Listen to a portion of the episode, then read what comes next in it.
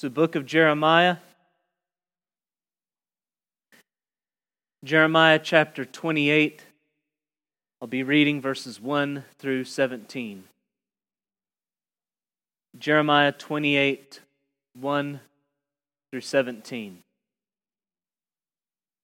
In that same year, at the beginning of the reign of Zedekiah, king of Judah, in the fifth month of the fourth year, Hananiah the son of Azur, the prophet from Gibeon, spoke to me in the house of Yahweh in the presence of the priest and all the people, saying, Thus says Yahweh of hosts, the God of Israel I have broken the yoke of the king of Babylon. Within two years I will bring back to this place all the vessels of Yahweh's house, which Nebuchadnezzar king of Babylon took away from this place and carried to Babylon. I will also bring back to this place Jeconiah the son of Jehoiakim, king of Judah, and all the exiles from Judah who went to Babylon, declares Yahweh, for I will break the yoke of the king of Babylon. Then the prophet Jeremiah spoke to Hananiah the prophet in the presence of the priest and all the people who were standing in the house of Yahweh. And the prophet Jeremiah said, Amen. May Yahweh do so. May Yahweh make the words that you have prophesied come true and bring back to this place from Babylon the vessels of the house of Yahweh and all the exiles. Yet hear now this word that I speak in your hearing and in the hearing of all the people. The prophets who preceded you and me from ancient times prophesied war, famine, and pestilence against many countries and great kingdoms. As for the prophet who prophesies peace, when the word of that prophet comes to pass, then it will be known that Yahweh has truly sent the prophet. Then the prophet Hananiah took the yoke bars from the neck of Jeremiah the prophet and broke them. And Hananiah spoke in the presence of all the people, saying, Thus says Yahweh, even so will I break the yoke of Nebuchadnezzar, king of Babylon, from the neck of all the nations within two years. But Jeremiah the prophet went his way. Sometime after the prophet Hananiah had broken the yoke bars from off the neck of Jeremiah the prophet, the word of Yahweh came to Jeremiah Go tell Hananiah, thus says Yahweh, You have broken wooden bars, but you have made in their place bars of iron. For thus says Yahweh of hosts, the God of Israel. I have put upon the neck of all these nations an iron yoke to serve Nebuchadnezzar, king of Babylon, and they shall serve him. For I have given to him even the beast of the field. And Jeremiah the prophet said to the prophet Hananiah, Listen, Hananiah, Yahweh has not sent you. You have made this people trust in a lie. Therefore, thus says Yahweh. Behold, I will remove you from the face of the earth. This year you shall die, because you have uttered rebellion against Yahweh. This is the word of the Lord. Thanks be to God. Let's pray.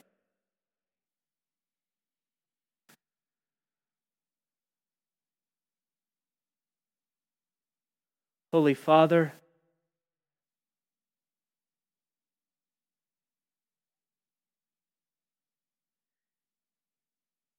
You are not to be trifled with.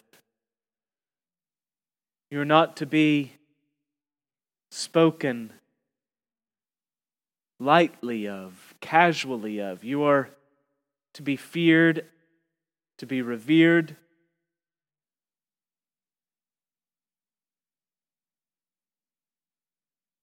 Forgive us when we take your name in vain.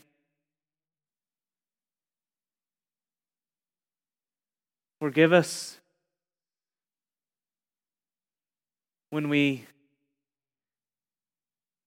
I hope unintentionally, but nonetheless, speak lies in your name.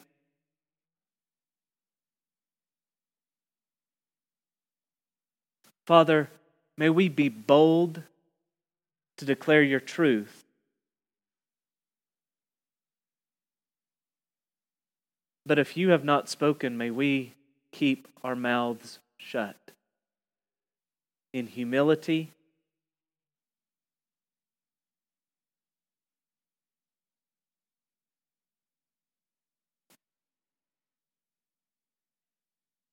Give us wisdom and grace, Father, to recognize all the lies so stealthily cloaked in your name as truth, as biblical.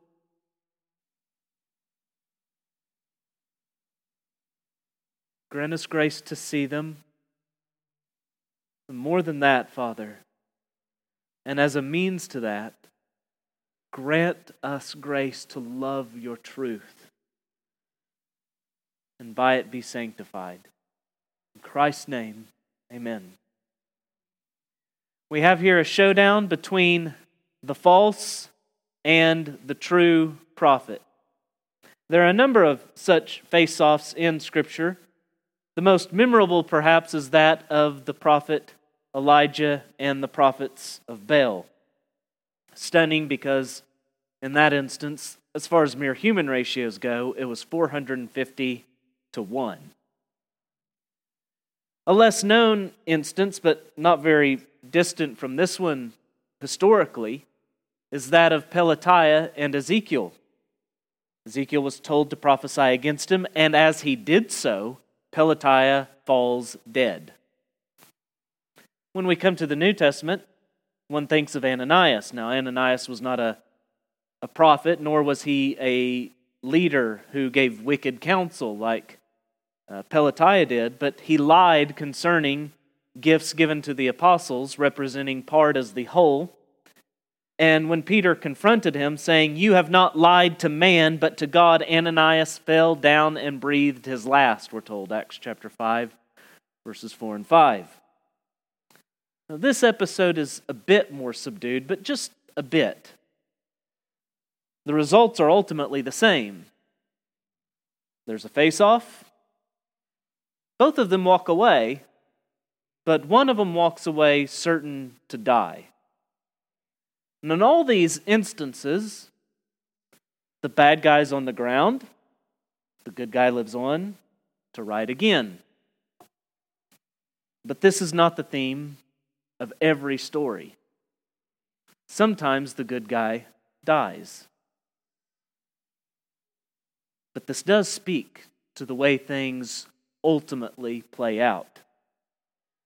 Jesus said, Blessed are you when others revile you and persecute you and utter all kinds of evil against you falsely on my account. Rejoice and be glad, for your reward is great in heaven. For so they persecuted the prophets who were before you. Winning is not guaranteed in the moment, persecution is expected, and the reward is in heaven. But it's these episodes that let you know with whom truth lies. Because men kill true prophets, whereas God, in these instances, kills the false prophets and makes plain his word, his truth.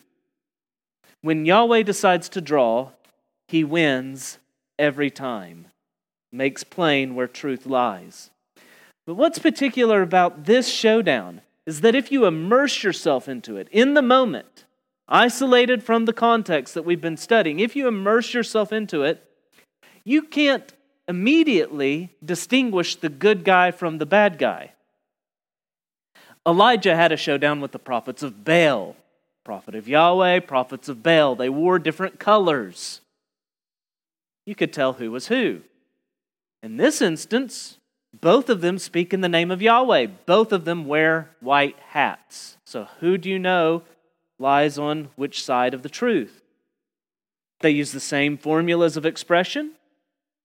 And so you can't tell them apart just by a look or even by casually listening. You have to listen carefully. How can you tell them apart? Well, we come to the story knowing who wears the white hat. But Think of a similar situation today. Two biblical teachers stand, suppose biblical teachers, stand opposite of one another, both using the Bible for their arguments, but making very different points, contrary points. The differences are not negligible. It's no gentleman's argument over some tertiary issue that's at stake. You understand there's a truth war and life and death is on the line, and yet they're both making what sound like good biblical arguments. How can you know? Well, yes, you test it according to the scripture, but at first glance, it sounds like they're both making biblical arguments. I think our text can speak into this situation. But we can't just jump into it because, like most showdowns, there's a backstory to this. We open learning that these things happened in the same year, and the connection that chapter 28 has with what was unfolded for us in chapter 27 is more than just chronology. It's not just that they happen in the same year. What we see in chapter 28 is obedience to the command that Jeremiah received in chapter 27. Chapter 27, he was told to preach the same message to three different audiences. He was to preach it to the foreign envoys who were then to report that message back to their kings. He was to preach it to Zedekiah he was preach it to the priest and the people. So now he's at the last audience. He was commanded to make yoke bars and command them. His, his message had two points. It was a simple sermon. One, come under the yoke of the king of Babylon. Two, do not listen to the false prophets who tell you that Babylon is done with and that the vessels that have been taken will be restored. Another reason that this, this instance is, is very interesting is because while we've heard the message of the false prophets many times as it was God disclosing it or Jeremiah speaking of it, this is the first time we see one of them in action and we hear their words from their own mouths. So Hananiah here addresses Jeremiah but he does so, verse 1, in the presence of the priest and the people. And while we've seen Jeremiah preach temple sermons, he's doing so right now. We saw him do the same thing in chapter 27, chapter 26. While we see Jeremiah doing this, and Hananiah doesn't appear to be doing anything different, he's preaching a message in the temple in the name of Yahweh. We, we know this Hananiah has not been sent by Yahweh. So, whatever his motivations are, they aren't godly. And with that, I don't want to I don't want to say this is exactly what's happening, but I think there is a correspondence between what we see here and the way false prophets normally work. They he addresses Jeremiah in the presence of the people and the priests. Now, Jeremiah will do the same. But whereas we see true prophets, in certain instances, address individuals, this is at large the main practice of false prophets. They're loud talkers, they like to be overheard, they enjoy and thrive on the crowd. They prophesy, as Jesus said the Pharisees prayed. When you pray, you must not be like the hypocrites, for they love to stand and pray in synagogues and at the street corners, that they may be seen by others. Truly, I say to you, they have received their reward. Now, give the false prophet this prophecy or preaching or teaching is meant to be heard by others. But if you, if you begin to sense that they're more earnest that attention be directed at the prophet rather than the prophecy, at the preaching rather at the preacher rather than the preacher. That is a mark of a false teacher. Hananiah's message begins as Jeremiah's do, verses 2 through 4. He claims to speak in the name of Yahweh, the God of Israel. Surely that alone, though, wasn't enough to deceive the people just speaking in the name of Yahweh? Well, how many Christians do you see get excited because the latest celebrity or athlete or politician has invoked Jesus' name, given glory to Jesus' name in some acceptance speech or, or something of the sort? They said, Jesus, what an amazing thing. They must be a great Christian. They said, Jesus. It's peculiar that the same person can sometimes recognize T.D. Jakes as blaspheming and yet get so excited whenever some celebrity has said Jesus. Well, perhaps we want to make a judgment of charity. Well, very well. Make the judgment of charity in the benefit of that person, but don't get so excited that that person has said the name of Jesus because then you've fallen into the very trap that the false teachers like. You're more enamored with the preacher than the preaching. Now, Hananiah doesn't deny that the yoke of Babylon, note this in his message, he doesn't deny that the yoke of Babylon is on them. He simply says Yahweh is going to break it. And so, prosperity teachers won't deny that there is such a thing as evil, suffering, pain, and death. What they'll deny is that you, as a Christian, don't need to endure such things. This is not the kind of encouragement that the scriptures hold out. Love it whenever we're told that Paul strengthened the souls of the disciples. He strengthened, encouraging them. So he strengthened them by encouraging them. And what were the words he used? Well, the sum is he encouraged them to continue in the faith, saying, Through many tribulations we must enter the kingdom of God. And the result of this broken yoke, Hananiah declares, that will happen within two years. Uh, well, the result of this broken yoke is that within two years, the vessels that have been taken away will return.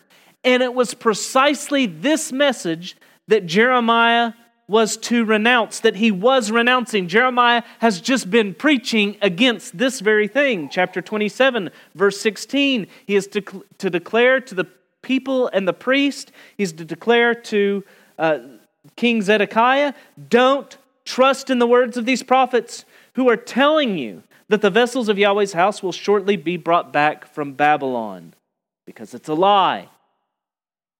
Instead of restoration, Jeremiah tells them, chapter 27, verses 19 through 22, that those vessels that Nebuchadnezzar didn't take on his first siege of Jerusalem, he'll take those into Babylon.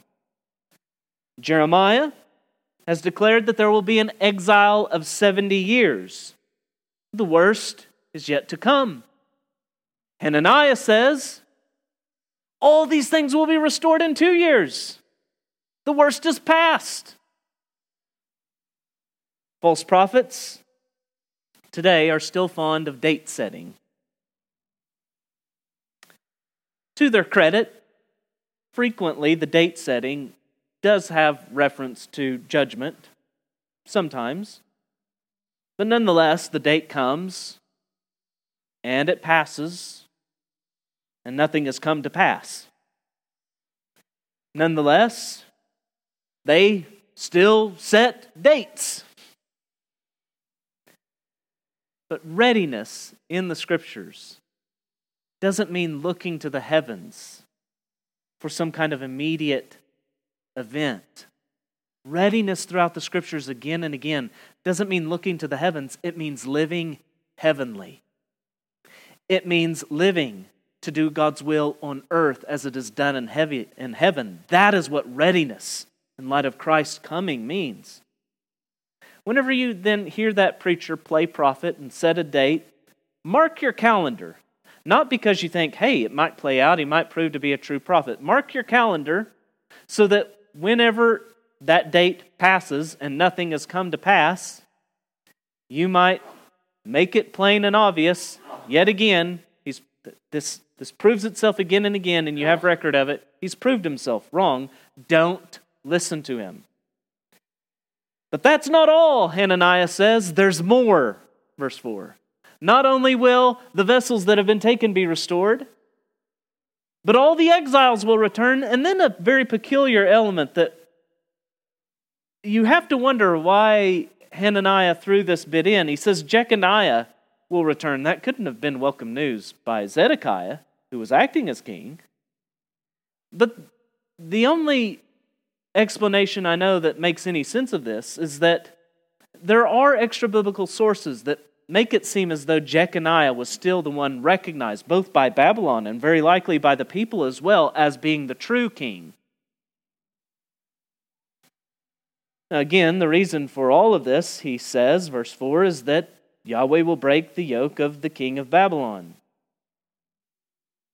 So Hananiah's message doesn't just speak of peace. We've, we've seen that as the message of the prophets again and again. Peace, peace, when there is no peace, they say. But one of victory, or at least of their enemies' defeat. The vessels will return, the exiles will return. And with this, we see what are today still the dominant notes of many false preachers. These are the notes they play on again and again. They rarely strike the minor key. They like their tunes buoyant and bouncy. Now, these are all notes that the scriptures play. The telling thing is that these are the only notes that they play. Before you know exactly what's wrong with a false teacher, you may begin to sense something is wrong because of how a peculiar vein of thought or a motif or a theme or a promise is exaggerated, while others seem to be absent. Whenever one truth is exaggerated to the exclusion of others, something's amiss. And there's very likely false teaching that runs deep underneath all that Bible talk. So often is absent is any notion of repentance, judgment, wrath, righteousness, holiness.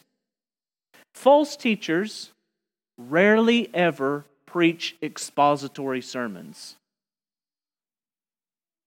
I'm a, uh, uh, uh, in the vein of prosperity gospel teachers, I'm not aware of any. There are whole chunks of the Bible that they want absolutely nothing to do with, they avoid. It would be an interesting study for someone to compile all the sermon texts of some well known, prominent prosperity teacher, compile all their sermon texts, Uh, one that has a long ministry. Compile all the sermon texts and see what percentage of the whole Bible they represent. And then alongside that, to gather how many of those texts are repeated and how frequently they're repeated. Same message, same text, again and again. And if it does appear, there, there's another kind of more sophisticated false teacher that does deal with the text. And whenever he does, listen carefully, and I think what you'll spot is that rather than pulling truth out of the text, they're pushing lies into it. And the way it most often works is they want to get you to think with a different paradigm. They want to hollow out biblical words and put a new meaning into them so that you read the text differently. You begin to read the scriptures with alien lenses that color everything else. They want to get you to redefine and reimagine as you come to the text. Jeremiah's response to this is to rebuke Hananiah as publicly as Hananiah preached. It's sad how often I see false teachers defended with something like this Did you talk to that teacher? Did, did you correspond? Did you email? Did you, did you try to show them their error? Well, whenever a brother sins against you, you should go to them privately first and seek to reconcile. But when it comes to a false teacher or false teaching in general, the rebuke should be as public as the sin. False teaching, whenever it's published, spoken, when it's public, should be publicly rebuked. Any kindness shown to false teaching is not kindness to a false teacher. it's cruelty to those he's deceiving. Whenever Peter was publicly in the wrong, Paul publicly rebuked him. Galatians 1:14. And then if apostle can do that with another apostle, surely we're at liberty concerning false teachers. Well, I'm not an apostle. Well, neither are they. Despite what they claim, neither are they. So you're on equal ground still. Jeremiah's response to Hananiah is surprising. Verse 6 It would have been interesting to see the faces of everyone through this exchange. I think this moment, though, would be just grand to see.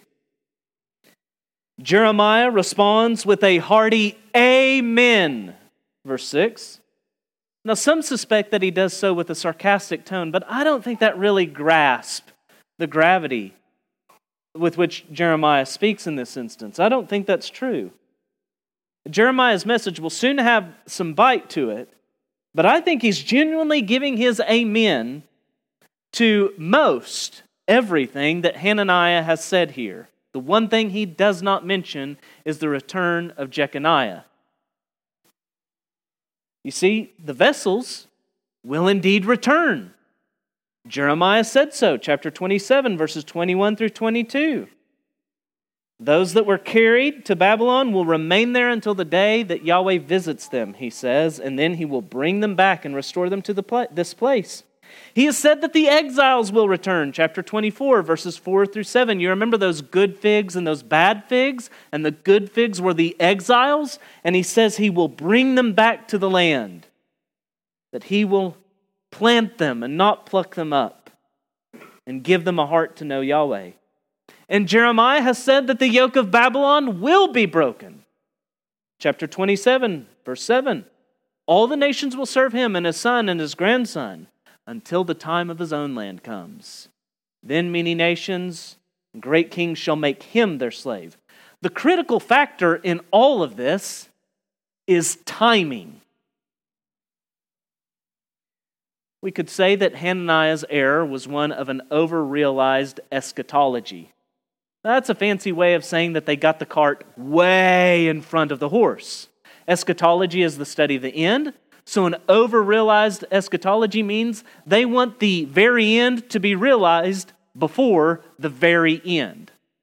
Now, with Jesus' first advent and resurrection, the future kingdom began in breaking into the present. This is the kingdom come. But it's not fully come yet. The future is present, but it's not fully present. And the present is not yet fully past. We live in this, this time where an age is fading away and an age is breaking in. And so it is that many false teachers promise no pain, no suffering, all health and wealth and happiness, all victory, some even promising victory over sin in this life. And a great deal of what they say is ours in Christ. A great deal of what they say is true. The critical factor is timing. And they go wrong with their timing because their hearts are wrong. And you see that what they really desire is not Jesus, but his stuff. They don't really want Christ, they want what Christ can give them. And they'll have it right now in his name. So, say some false teacher comes in here promising health and wealth and blessing, and you're waiting for an elder to tear in. And instead of tearing in, his first response is, Amen. And now you get something, I think, of the moment. But then that word you're, hoping for comes, but. And Jeremiah says, Amen. Yet. Verse 7. Yet. Jeremiah has prophesied many of the same things, but he's always held them out as mercies to come on the other side of repentance and or judgment. Jeremiah now puts Hananiah to the test, setting up a contrast in verses 7 and 8. What has been the dominant message of the prophets of old since ancient times? What have they said? Largely, it's been a message of war, famine, and pestilence. The prophets were raised up by Yahweh whenever the people, the priests, the kings had broken covenant. They were raised up to call the people back to covenant faithfulness, to call them to repent. And they do hold out messages of hope and mercy and grace, but they're almost always within the setting of a message that calls for repentance or warns of judgment. And then even though God judges, he will be faithful to his covenant, though they have not been. Well, Jeremiah's message fits this pattern. And so, whenever you have a prophet speaking in Yahweh's name, a message of peace, the only way to really know if that's true is to wait it out. But you see what this means. If Jeremiah's right and they repent and they return, then they're promised grace.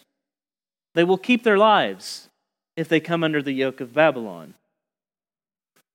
But if they don't listen to Jeremiah and they hope for this peace, well, then, or they hope for victory, they're, they're, they've readied their hearts to be rebels, to see Babylon defeated, well, then, they've brought greater judgment upon themselves. In Deuteronomy, two tests are laid out by which to judge false teachers, prophets. Chapter 18 of Deuteronomy if he speaks a word, it doesn't come to pass, he's not to be feared, he's to be executed. In Deuteronomy 13, you've got one that calls for you to go after other gods, to break covenant, to violate God's law. The prophets who speak in the name of false gods or call you to follow false gods or break God's law, it's just clear they want you to violate some command of God. Well, those are the ones that are easy to deal with. It's those who speak in Yahweh's name, but you sense something is off, that you might be called on to wait for. But I think Jeremiah in this instance is telling us, I think this is the, the dominant uh, experience is you don't really have to wait.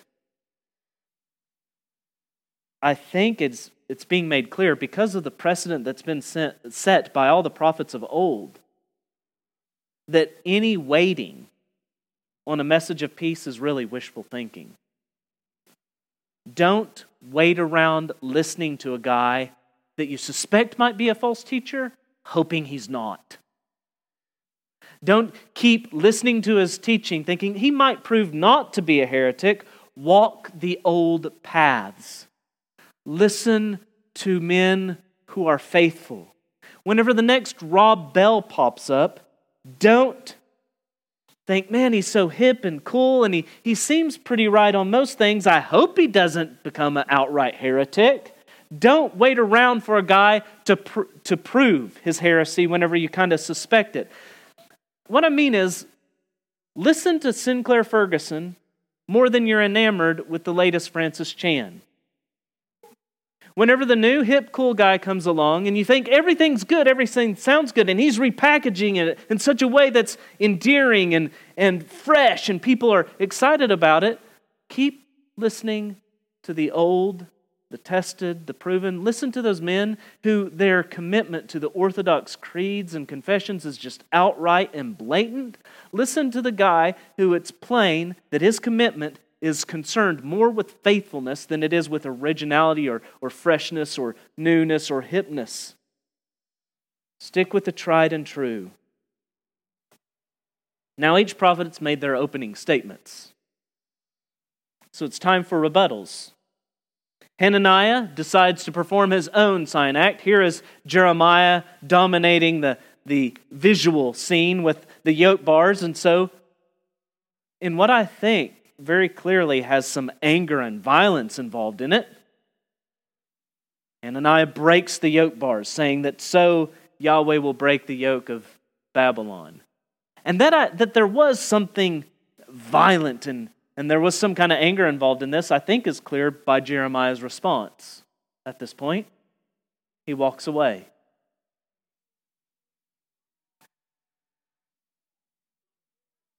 Saints, know this the truth does not need us to shout louder. Jeremiah displays no cowardice here. He concedes nothing. He simply walks away. He's declared the word faithfully. That's what's required of us. You don't need to win. God does not need us to win every showdown. He will win in the end, in His time. Faith can walk away in confidence, knowing God is looking over His word to perform it. I don't need to make the word happen. I simply declare it and rest in faith and joy that it doesn't depend upon me. We can all take argument debate, apologetics, even evangelism too personally. But the false teacher cannot but do so. The saint shouldn't take it personally. The false teacher cannot but take it personally because the visions are his own visions. His dreams are his own dreams. They come from his own mind, the deceit of his own heart, chapter 23, verse 26. So, why do false teachers so, often get angry whenever they're challenged, confronted, or anyone wants to, to debate them? Why? Is their response so often, as it seems Hananiah was, to simply yell louder? Why do they respond in anger and violence frequently? It's because it's all personal. That's why you'll hear some of them respond with something like, Touch not the Lord's anointed. In our zeal for the truth, we may feel we need to get the last word, the longest word, or the loudest word. Remember, God's word does not need our own. When you declare it, you can declare it and walk away. As Spurgeon said, the word of God can take care of itself. And will do so if we preach it and cease defending it. See that see you that lion? They have caged him for his preservation, shut him up behind iron bars to secure him from his foes.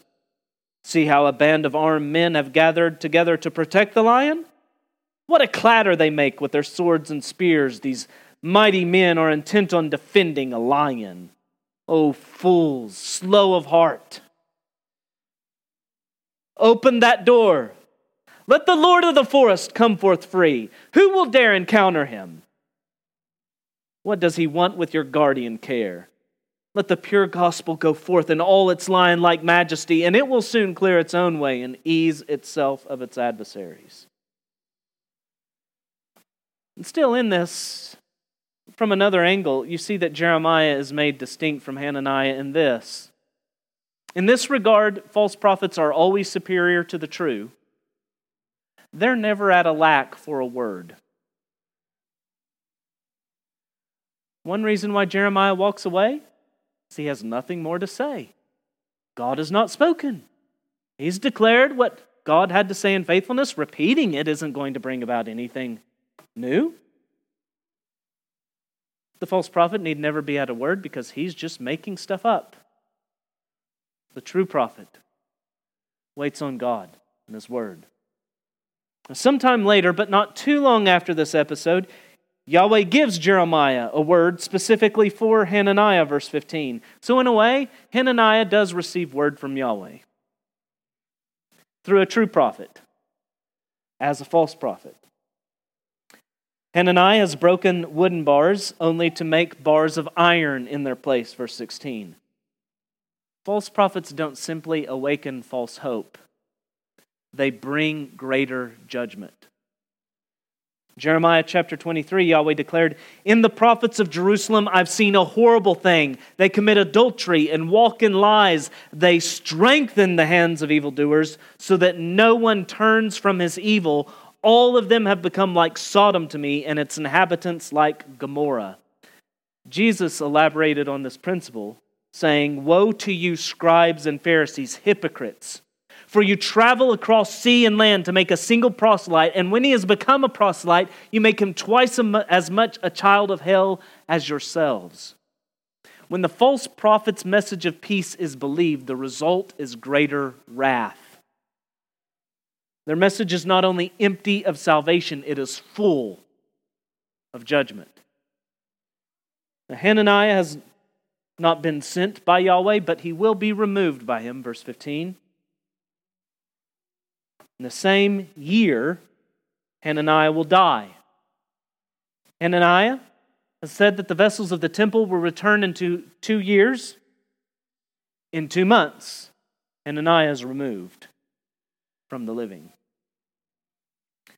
I believe the chief thing that this chapter is meant to do is put exclamation points on the two dominant sentences of the previous chapter bear the yoke, do not listen to them.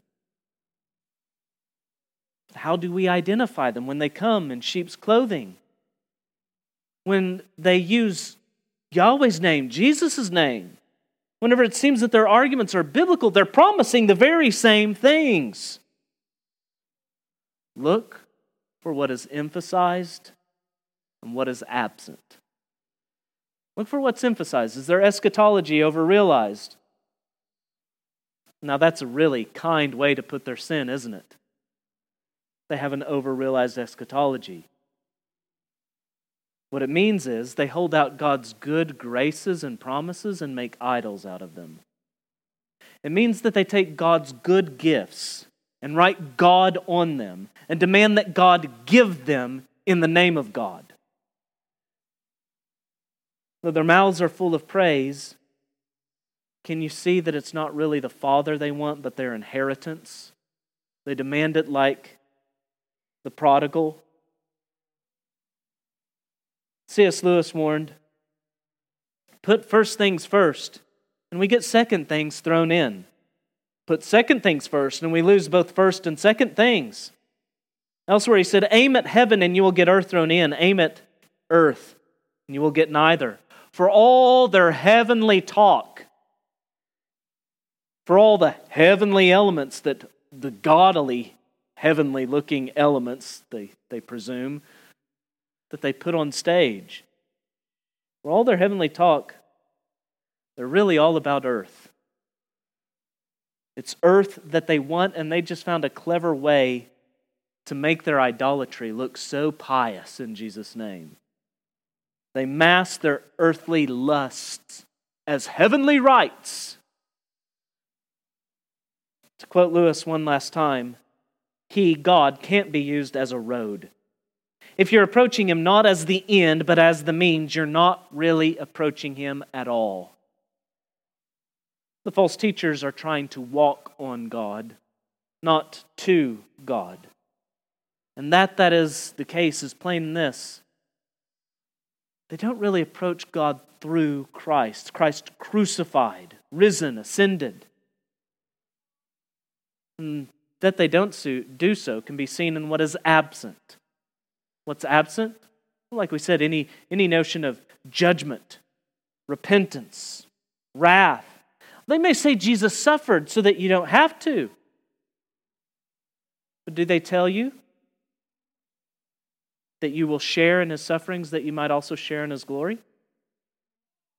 Oh, they say Jesus suffered to, to free us from all the effects of sin, but do they preach Christ's death as one of substitution, one of propitiation, where he placated, where he appeased, where he satiated the wrath of God against our sins?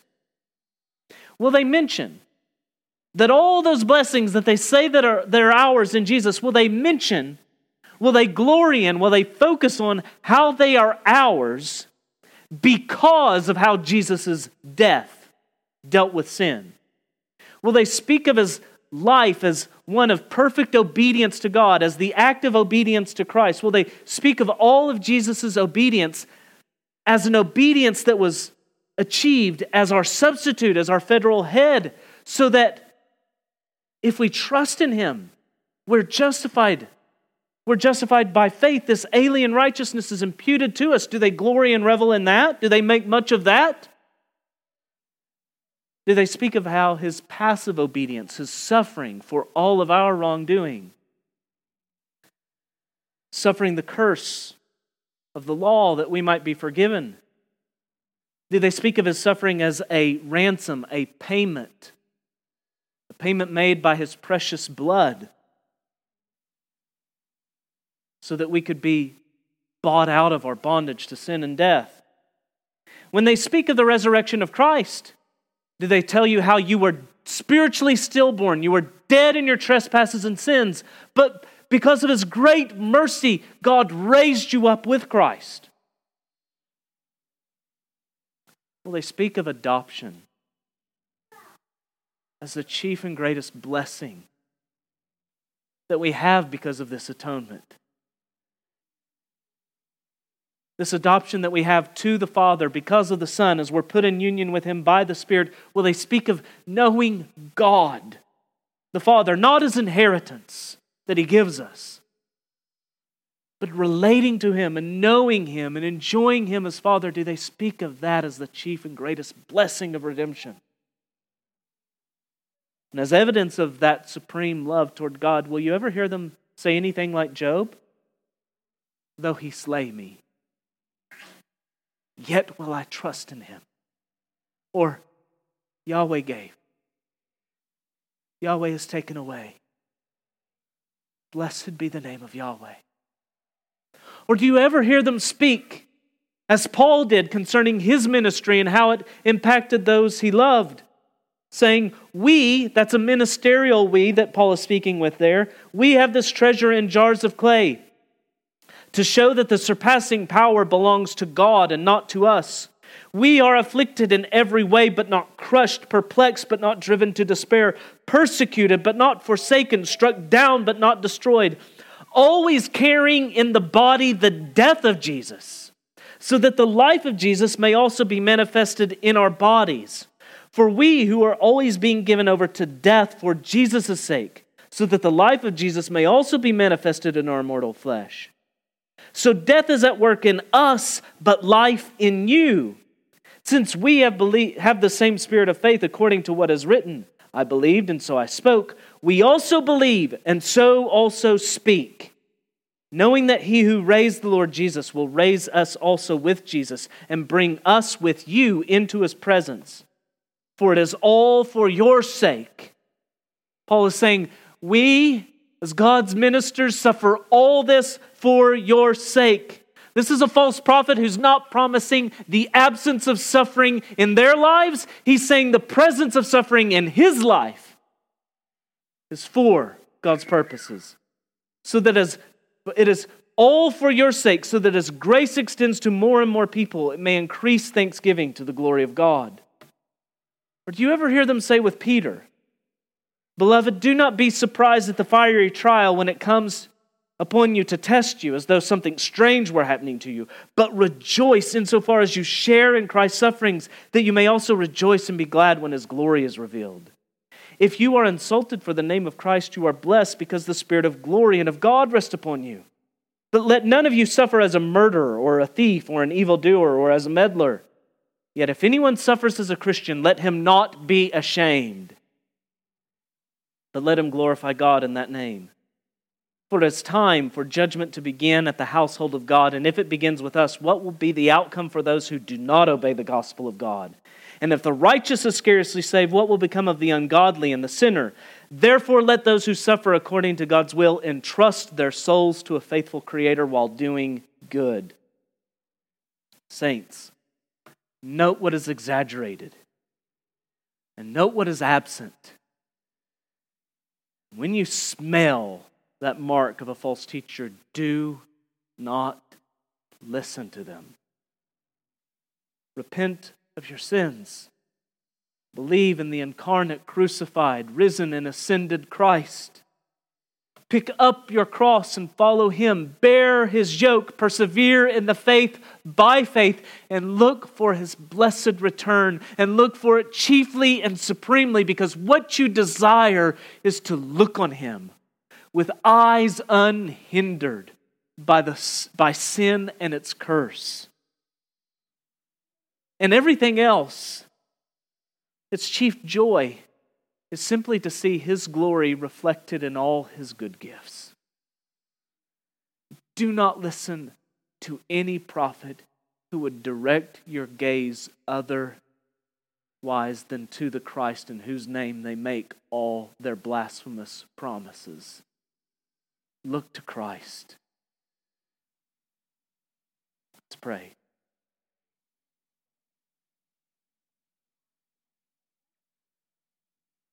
Whom have we in heaven but you?